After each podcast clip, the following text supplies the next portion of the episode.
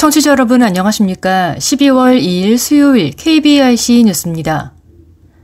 장벽 없는 영화 축제 제10회 서울 barrier free 영화제가 어제 폐막했습니다. 지난달 11일부터 온 오프라인 barrier free 영화 축제로 진행된 제10회 서울 barrier free 영화제는 6개 부문 34편의 새로운 장 단편 barrier free 영화들을 선보였습니다. 이번 영화제에서는 new normal 시대를 맞아 개막식과 cine talk 10주년 포럼이 모두 온라인으로 진행됐습니다. 오프라인 상영은 지난 11월 13일부터 15일까지 한국영상자료원 시네마테크 KOFA에서 사흘 동안 진행돼 개막작 오발탄을 비롯해 장편 상영작 감쪽 같은 그녀, 빛나는, 잃어버린 세계를 찾아서 파리로 가는 길 등이 상영됐습니다. 온라인 상영은 한국 영화 데이터베이스 온라인 VOD 채널에서 21일 동안 27편의 장단편 barrier free 영화가 무료로 공개됐습니다. 제10회 서울 barrier free 영화제 폐막 영상은 barrier free 영화위원회 유튜브 채널이나 서울 barrier free 영화제 홈페이지에서 감상할 수 있습니다. 허위로 시력 진단을 받고 장애인 국제대회에 출전한 비장애인 유도 선수들이 검찰에 기소됐습니다.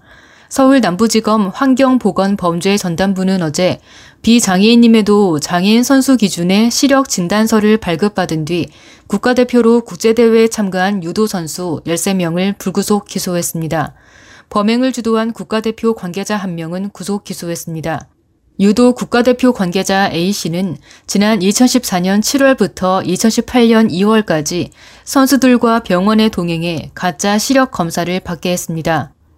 선수들은 병원 내에서 A씨 팔을 잡고 이동하는 등 시력이 안 좋은 것처럼 행동하는가 하면 보이는 사물도 보이지 않는다고 답하는 식으로 의사를 속여 결국 시각장애 선수 기준인 시력 0.1 이하의 진단서를 받아냈습니다.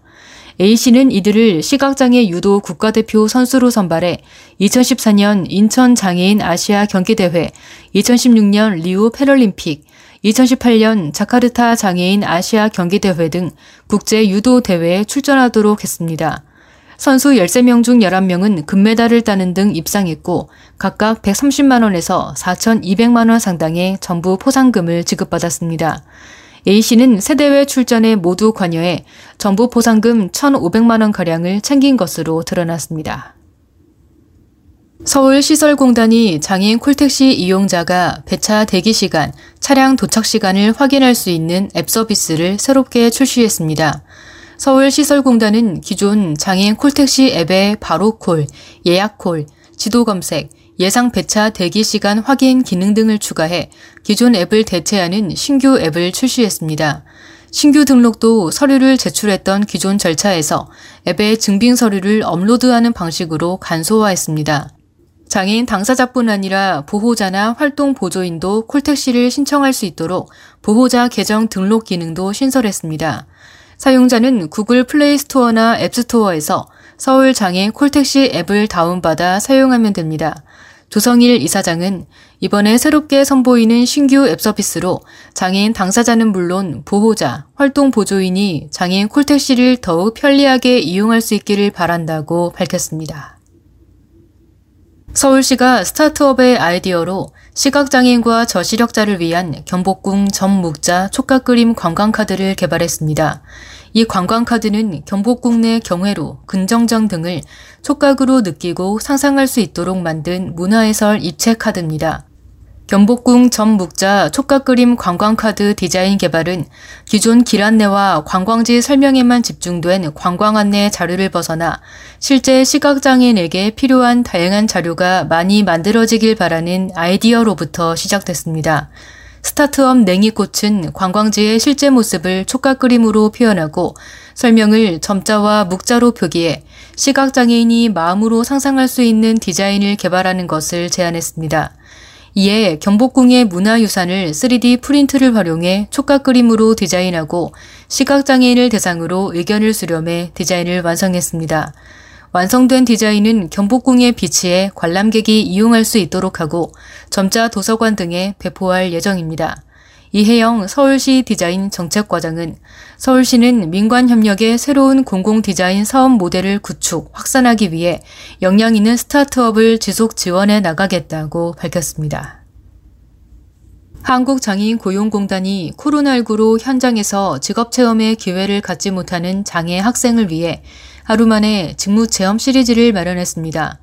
하루 만에 시리즈는 MC가 발달장애인 훈련센터 직업체험관을 방문해 바리스타, 호텔 직무, 상품 진열 등 총 8개 직무를 체험해 보면서 직무 적성과 직업 전망 등을 알아가는 구성입니다.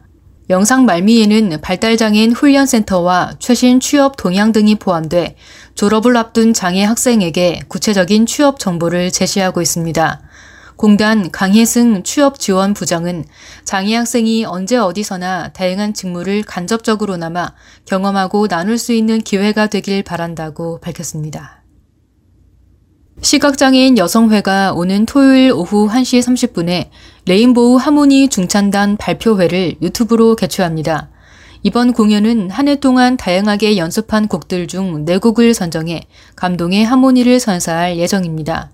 코로나19 방역 수칙에 따른 인원 제한으로 두 팀으로 나누어 팀당 각 두 곡씩 공연을 선보입니다.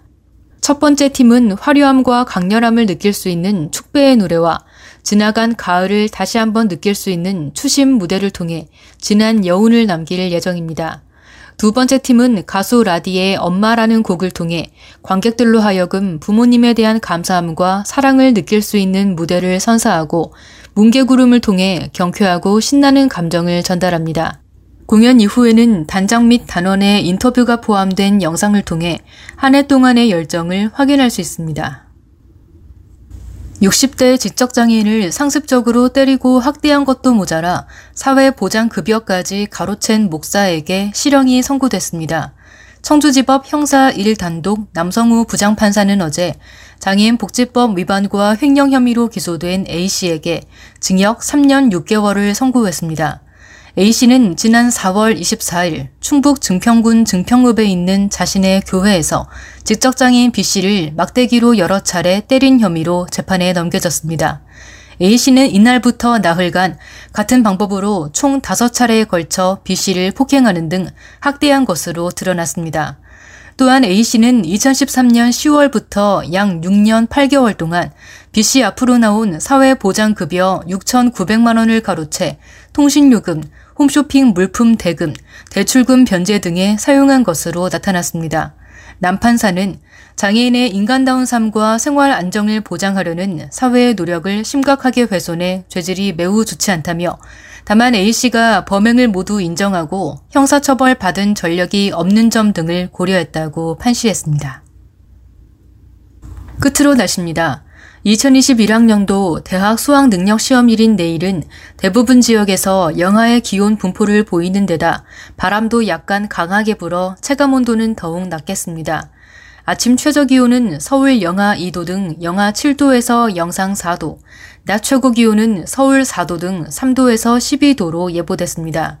이날 전국이 대체로 맑겠으나 전라도와 제주도는 가끔 구름이 많겠습니다. 낮 동안에는 전라 서해안에, 밤부터 모레 새벽 사이에는 제주도에 빗방울이 떨어지는 곳이 있겠습니다. 미세먼지 농도는 대기 확산이 원활해 전 권역에서 좋음에서 보통 수준을 보이겠습니다. 이상으로 12월 2일 수요일 KBIC 뉴스를 마칩니다. 지금까지 제작의 안재영, 진행의 홍가연이었습니다. 고맙습니다. KBIC